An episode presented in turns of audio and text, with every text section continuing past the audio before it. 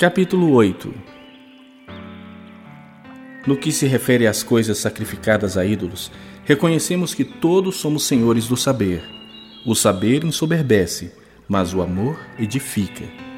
Se alguém julga saber alguma coisa, com efeito não aprendeu ainda como convém saber.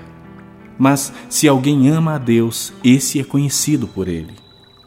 No tocante à comida sacrificada a ídolos, sabemos que o ídolo de si mesmo nada é no mundo e que não há senão um só Deus. Porque, ainda que há também alguns que se chamem deuses, quer no céu ou sobre a terra, como há muitos deuses e muitos senhores, todavia, para nós há um só Deus, o Pai, de quem são todas as coisas e para quem existimos. E um só Senhor, Jesus Cristo, pelo qual são todas as coisas, e nós também por ele. Entretanto, não há esse conhecimento em todos, porque alguns, por efeito da familiaridade até agora com o ídolo, ainda comem dessas coisas como a ele sacrificadas, e a consciência destes, por ser fraca, vem a contaminar-se. Não é a comida que nos recomendará a Deus, pois nada perderemos se não comermos, e nada ganharemos se comermos.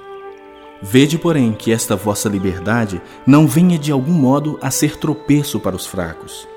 Porque se alguém te vir a ti, que és dotado de saber, à mesa em templo de ídolo, não será a consciência do que é fraco induzida a participar de comidas sacrificadas a ídolos? E assim, por causa do teu saber, perece o irmão fraco pelo qual Cristo morreu.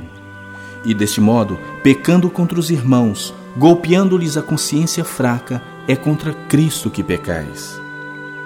E por isso, se a comida serve de escândalo a meu irmão, nunca mais comerei carne para que não venha a escandalizá-lo.